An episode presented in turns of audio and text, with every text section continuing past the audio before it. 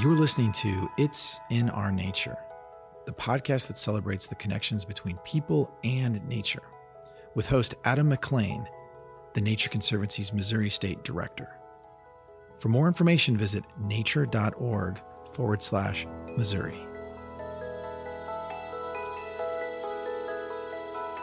Hi, everyone. I'm Adam McLean, Missouri State Director for the Nature Conservancy. And today's episode will be a little different. I don't have a guest to banter back and forth with because for this episode, I want to talk directly to you, the people who make our work possible, our supporters. Whether that's financial support, volunteer hours, or just generally following our work and telling your friends that they should follow us too, it all adds up. And we've had quite a year, one for the books in a lot of different ways. And so as I look back on 2022 and everything that's taken place over the past 12 months, I am so grateful. I'm so proud. And sometimes I'm, I'm really shocked at what a determined group of people can accomplish together. So today, you get just me and a whole lot of good news. I will say that producer Christy said that makes for better editing because I don't laugh really hard, um, and she has to tone that down when I'm interacting with another guest. So we have that going for us too. I'm running down seven highlights for 2022. Why seven? Number one, importantly, it's my favorite number. And number two, if we went any higher in this podcast, it would last a lot longer than anyone would probably be willing to listen to. So before you get too excited, though, this isn't going to be like a music countdown kind of thing where we save the best for last. These projects are in no particular order. In my mind, that'd be like picking my favorite kid, and I, I've committed to never, ever making that mistake again. I was hard enough to narrow the field to seven highlights, so ranking them would be impossible. Nevertheless, hope you feel pride and ownership in today's episode. And once again, I want to thank each and every one of you for being a supporter of the Nature Conservancy here in Missouri. So let's get this fun started. We're going to start with um, a project that has a has had a great impact on me personally. I've been a part of many amazing projects during my career with the Nature Conservancy, but I have to say this one is truly special and will have a lasting impact beyond the conservation benefits. Our first highlight is our partnership with the Intertribal Buffalo Council and the transfer of TNC bison back to tribal lands. So, a little bit of background on ITBC. 30 years ago, Intertribal Buffalo Council initiated the Buffalo Restoration Movement. And since its inception, ITBC has restored more than 20,000 buffalo across a million acres of tribal lands. In 2020, ITBC began partnering with TNC through the transfer of our surplus buffalo from TNC herds to native nations. So each year, our herds on our properties have a carrying capacity. And so when we have calves, we have surplus animals. In the past, we would take those to auction. We would do a variety of different things with them. Now they have this incredible purpose. When they when they leave our site, they're going somewhere else to drive conservation, community, and a whole bunch of other great stuff.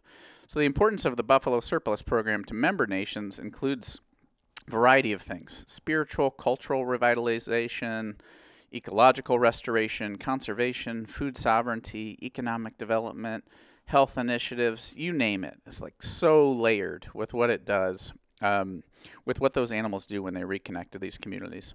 Each animal returned to tribal lands represents much more than its physical presence on the landscape. It signifies a restored web of relationships that had been broken for hundreds of years, but also this like amazing triumph resulting from tribal efforts to maintain and rekindle the preservation of historical, cultural, traditional, and spiritual relationships for future generations. During the next two years, the Nature Conservancy will transfer 1,500 buffalo to ITBC member tribes, including more than 800, I think, this fall. So our 2021 stats from Missouri itself, we, we transferred 50 animals, which were released to the eastern Shoshone and the northern Arapaho nations in Wind River Reservation near Lander, Wyoming. So it was 25 animals each. There's a really cool story about that too. Um, this year we transferred 15 animals to a tribe in South Dakota. So the the amazing story in the eastern Shoshone and northern Arapaho is that they're they adjoin each other. Their their reservations adjoin each other, and they had started small herds on both sides and these two these 25 herds on each side they really wanted to take that fence down and unite that herd of bison across that landscape and these animals since they know each other and have grown up with each other at dunn ranch um, and then they were getting separated into these two different tribes they really felt like these these animals were going to lead that reunion um, and make nice across the fence and be able to bring that fence down and join the herd, which is just a really, really powerful moment and something to think about. So, definitely a highlight of the year and um, something we, ex- we are excited to continue investing in. So, thank you for your support of it. So, for our second highlight, we're going to switch gears to a few projects that benefit a, a significantly smaller species than bison.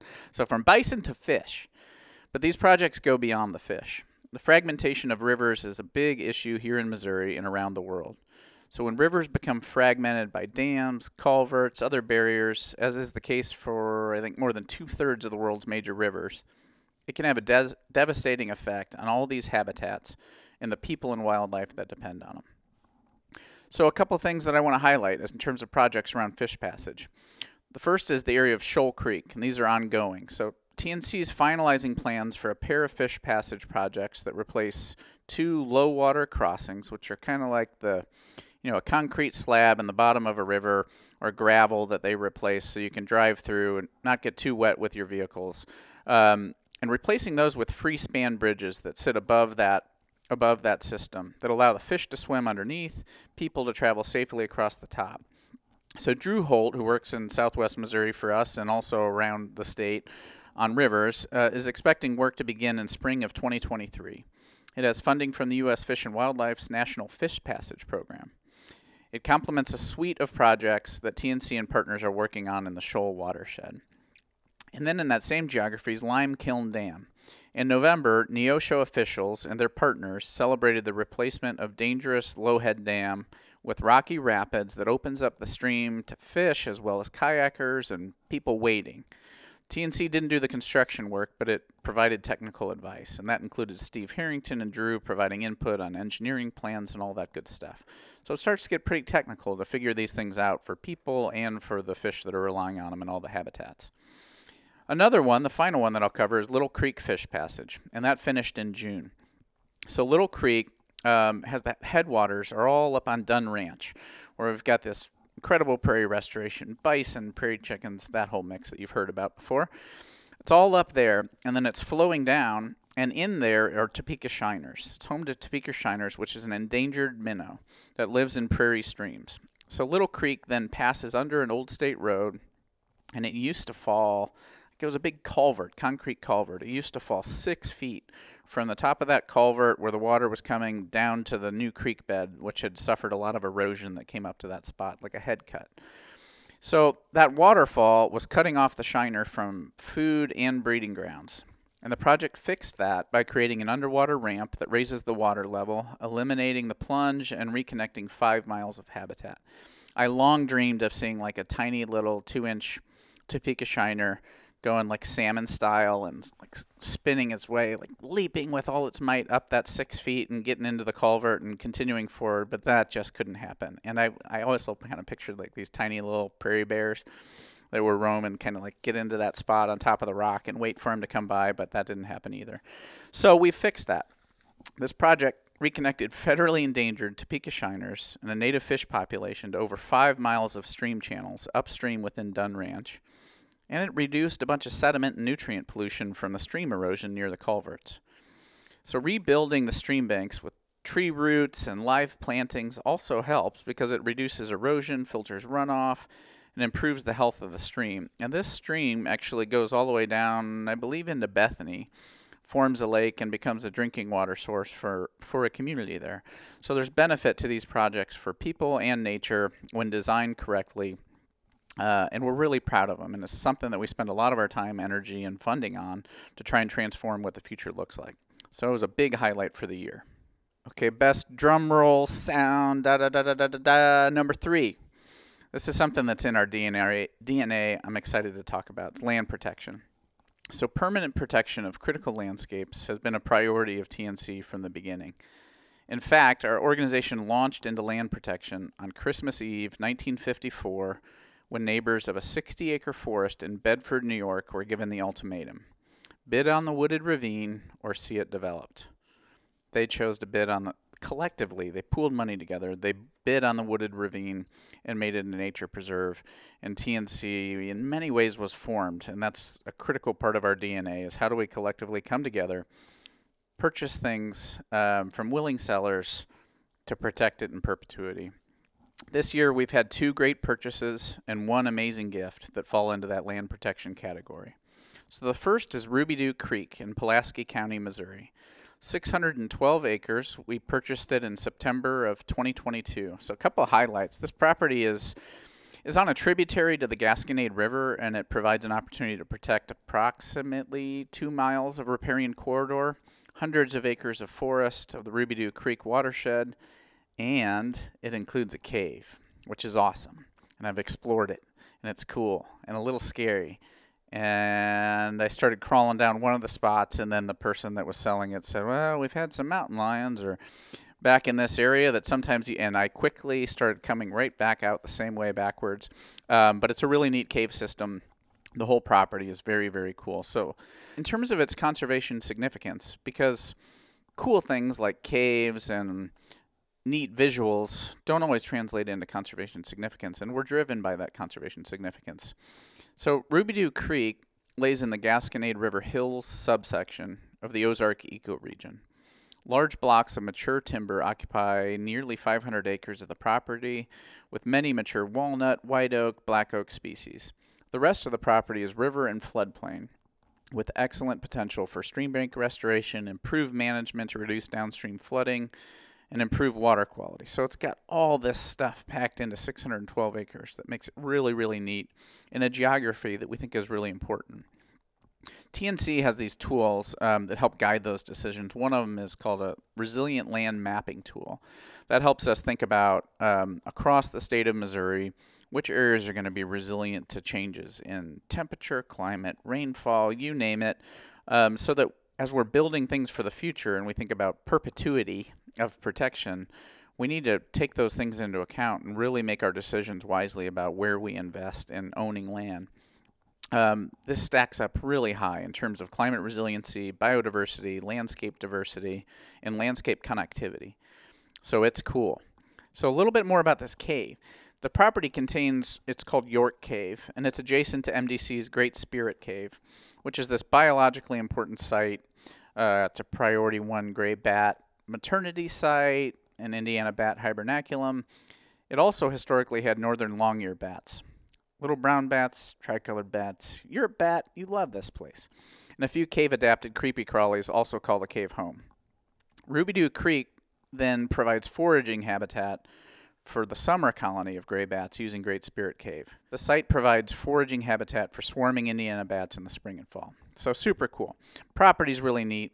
Um, it took a lot of energy to work our way through that whole process, make the acquisition, and protect it uh, in perpetuity forever. The site. Um, so we're excited about it.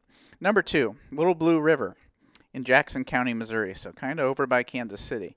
This property is adjacent to the Little Blue River near Kansas City and was identified as a top tier candidate for our Missouri Mitigation Banking Program. We've done a podcast on that with Wes Hauser so if you've heard that, then this makes a lot of sense to you, and hopefully you're going woohoo and celebrating that we got this deal closed. The reason it was such a great candidate for that is because it, based on its location in a watershed with high mitigation credit demand and the site's excellent potential for stream and wetland restoration. Again, conservation significance. We ask ourselves that question all the time. Well, this property includes approximately 4,000 linear feet of perennial tributary to the Little Blue River as well as two marsh areas that are ideal candidates for wetland enhancement. So this is going to allow us to initiate our mitigation program, start to work our way through that, try and make transformative change in that system, and that's going to be awesome, and we're excited about it. So if you are going, what is a mitigation bank and how does it work, then listen to our podcast episode with Wes Hauser. The property is also, I'm going to throw in one last tidbit about it. It's located next to Little Blue Trace Park and a walking biking trail runs along the property. So this is awesome. We get to partner our investment with um, Parks Department investment across the Little Blue, where people are recreating already and trying to find ways to get more eyes on conservation and more people fall in love with our work. So that's just an added bonus.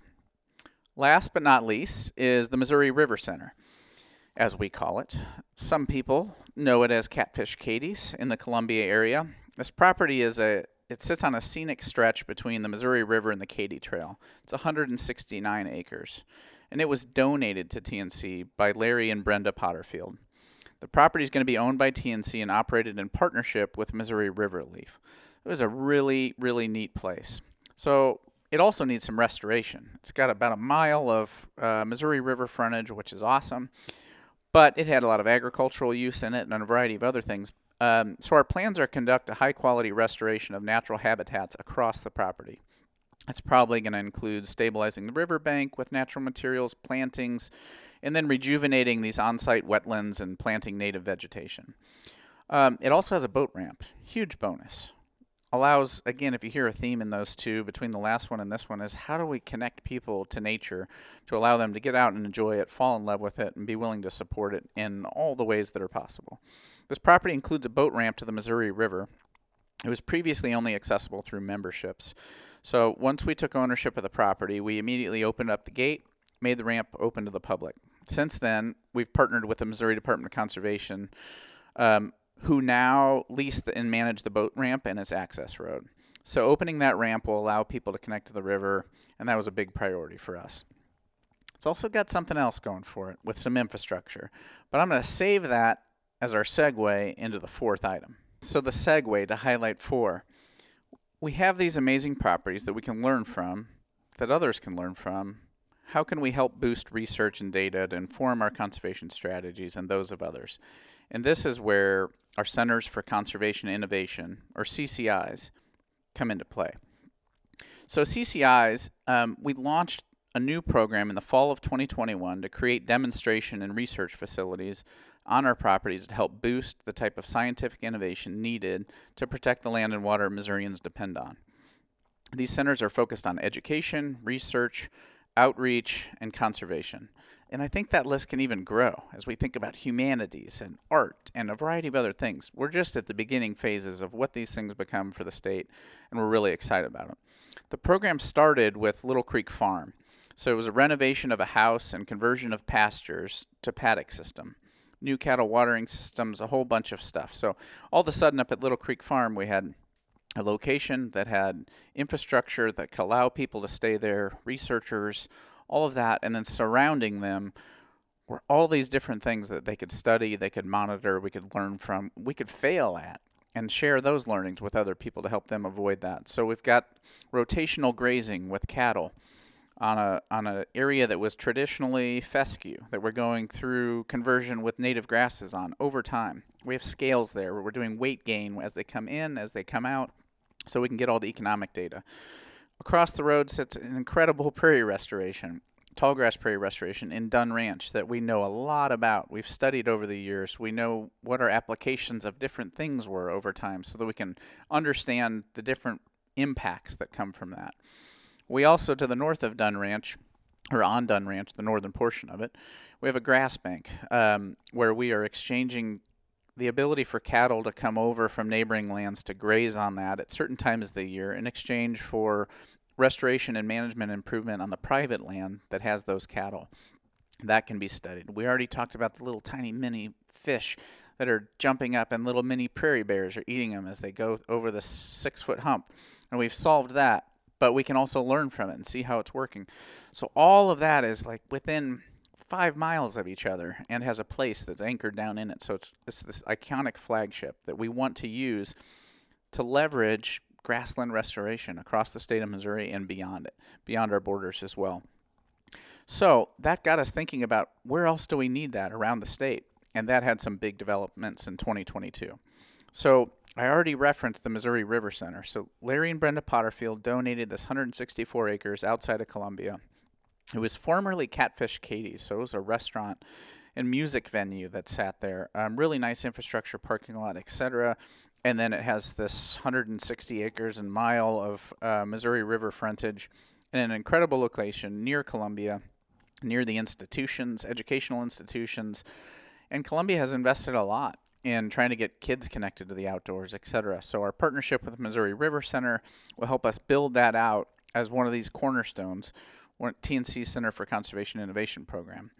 It offers opportunities to advance these scientific studies along the Missouri River, but it's also going to be a great place for educating the public about river and conservation, thanks in part to Missouri River Relief's partnership with us. The second, Mill Creek. So it's the third leg of TNC's CCI program. Now it has an on site staffer, Matt Nugent, who's overseeing the build out of facilities on the property. Matt started with us in, uh, with TNC in April. So that's down in the Ozarks in the Current River watershed, a couple hundred acres. It's had a lot of private lands work done on it prior to our ownership, a lot of fire, a lot of glade restoration, etc. But as we come in there, we start learning about these the stream that's there, the forest management that there, the fire program that can be there. And then we look outside of the, the walls of those, not walls, fences, I guess, of the 200 acres. MDC, Chilton Creek, U.S. Forest Service, all this stuff is down there, state parks, and they're engaging in conservation. And we're forming teams across those borders to learn from each other. So it's again this epicenter of momentum about conservation in a woodland context. Pretty cool. So, throughout 2022, broader planning has taken place to create a vision for the CCI program, aiming to boost important research, offer nature based solutions, and create places for the public to learn how conservation is important for both people and for the environment.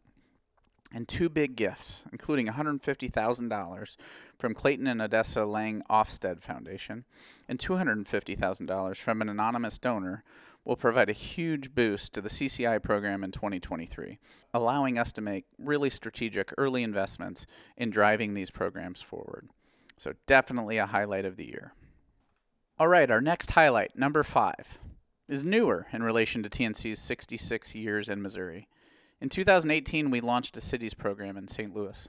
The goal of our cities program is to work with communities to grow equitable, nature based solutions to improve the health, well being, and quality of life for na- people and nature. While the city's program was not new in 2022, it grew a lot. So, a couple of those things. First, we expanded our city staff. In June, Gabe Ouroboros joined TNC as our city's coordinator. She helped drive forward a couple of great projects that we invested in heavily and are really excited about. So, the first is community based air quality monitoring program.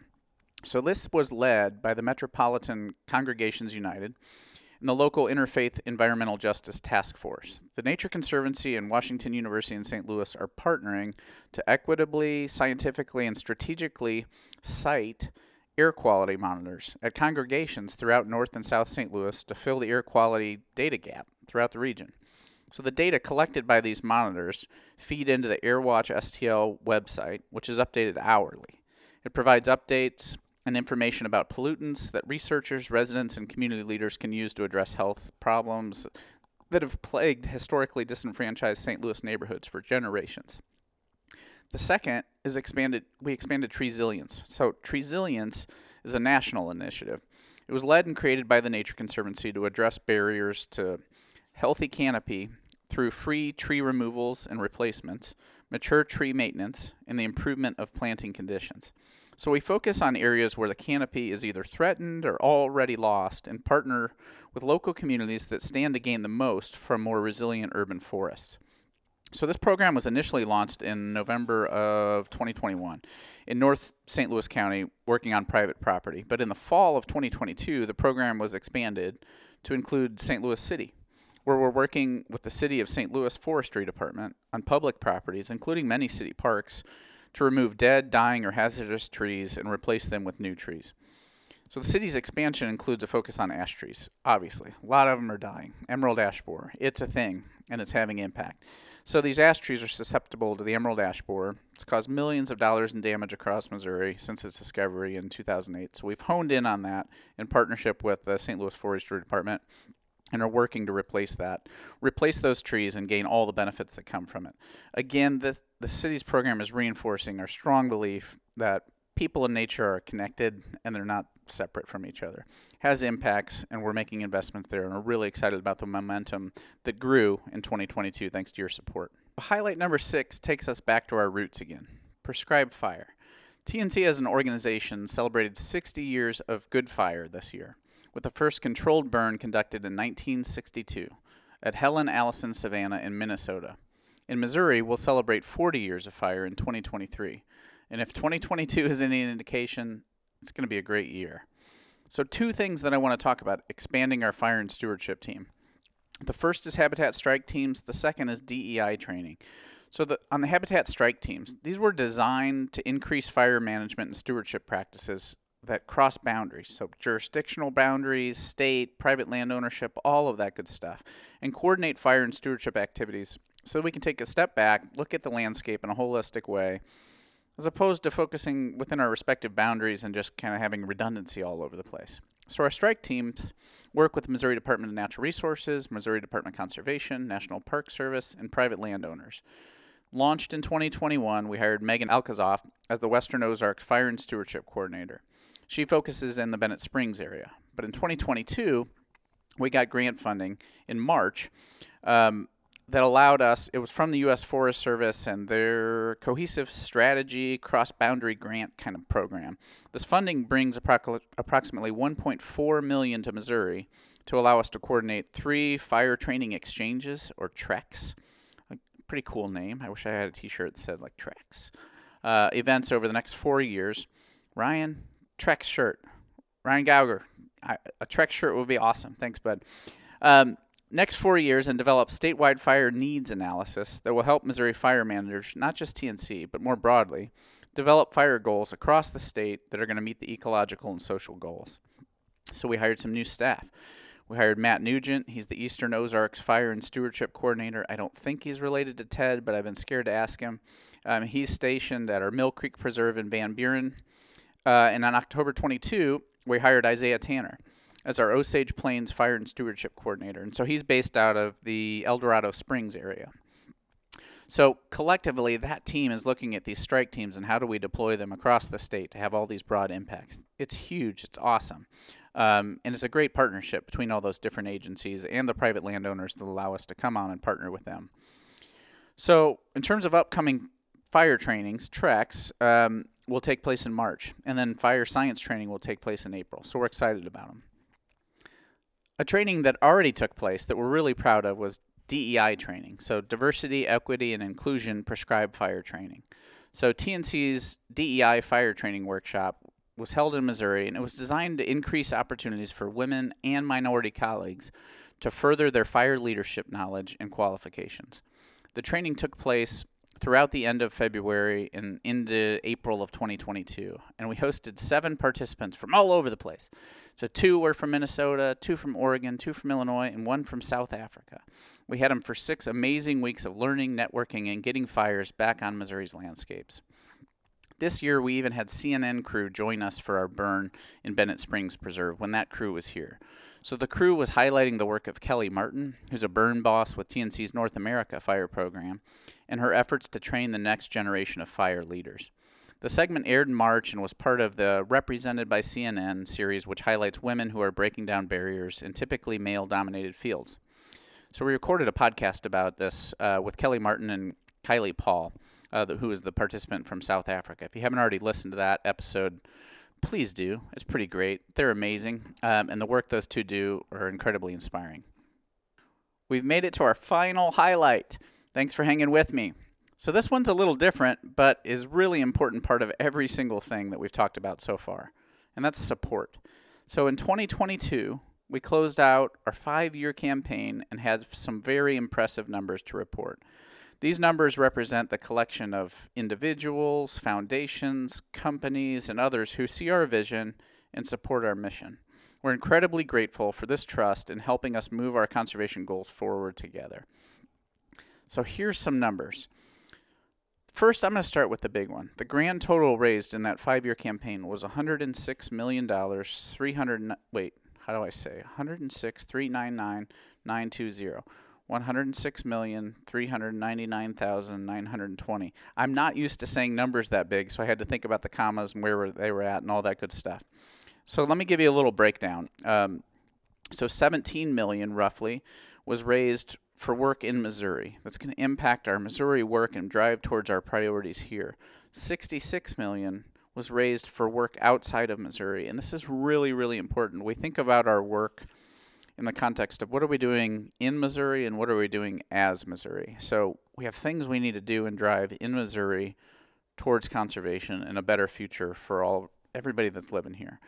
But we also play this really important role and are impacted by all the stuff that happens outside of our chapter. And so, thinking about how do we show up as Missouri and drive conservation beyond our borders? That's equally important, and, and we treat it that way, and so do a lot of our donors and supporters, which is remarkable.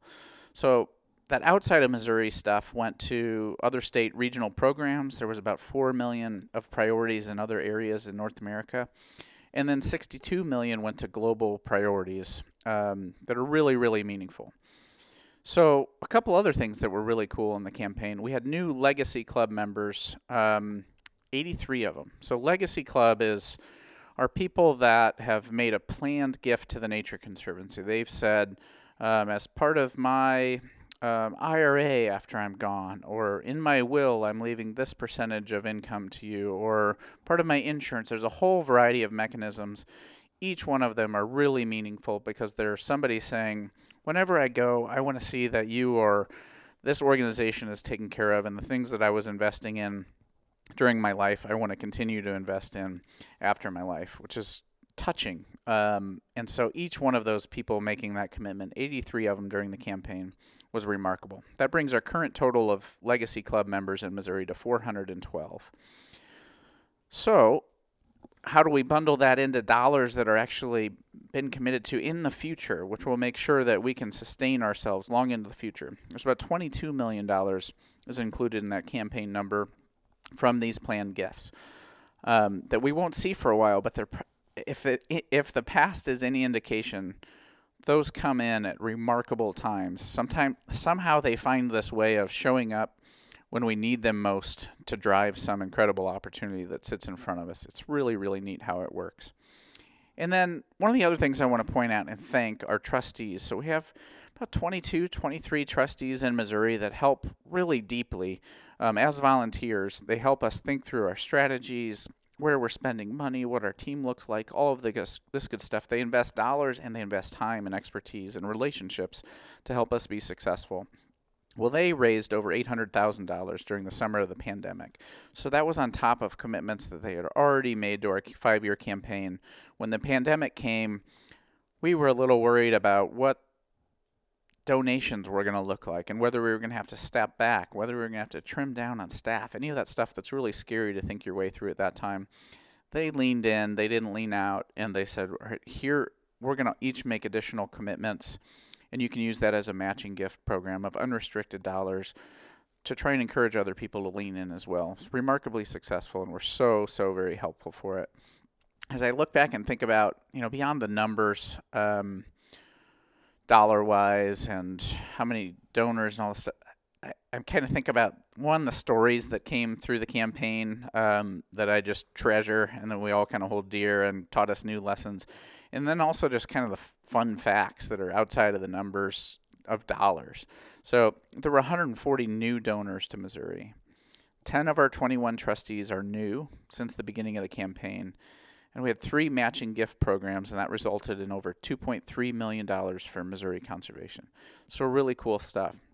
And then some of the stories I think about, um, I'll go nameless on these things, but just to give you a flavor for the people that we get to interact with and how, how awesome they can be. Um, we approached somebody that had been a former trustee, and boy, did they give us grief over our choice of phrases. We had we have a tendency to use a bunch of acronyms and crazy explanations for what we're going to do in the next five years is going to be redundancy, resilience to this, that, and in the face of XYZ. And it just ends up sometimes being jargon. And she called our bluff on it and said, What the heck does this even mean? Um, and just gave us a lot of grief and like red marks on the case statement, which was funny at the time. And then she became one of the first gifts to the campaign in a really significant way that gave us momentum. And when we asked if she'd like her campaign gift to go anything specific, she said, You know, I don't give like that. You all know that. My gift will be unrestricted to the Missouri chapter because I trust you to do good things with it. So that that is uh, that gives us power and energy as a staff to move forward on these projects and was really neat. And then somebody else, another former trustee that doesn't want to be on the board anymore, but said anything other than being on the board again because just time constraints and other things. Anything else you need me to do, I'll do it so they participated in um, planning for us. They made an early gift, which was remarkable. They hosted two events, and then they helped us engage with other donors who have also become really engaged in our work. And so those are the kind of people that make make things tick around here, and we're really, really grateful for them. Those are stories of giving. The campaign is about that giving in dollars a lot of times, but each of you listening, I also want to say, does remarkable things for us that might not show up in that dollar total, but your volunteer efforts, your communication with us, your feedback on a project that we have, or have you thought about this? Showing up to events and telling staff, good job and keep up the good work, all of those things really, really add up.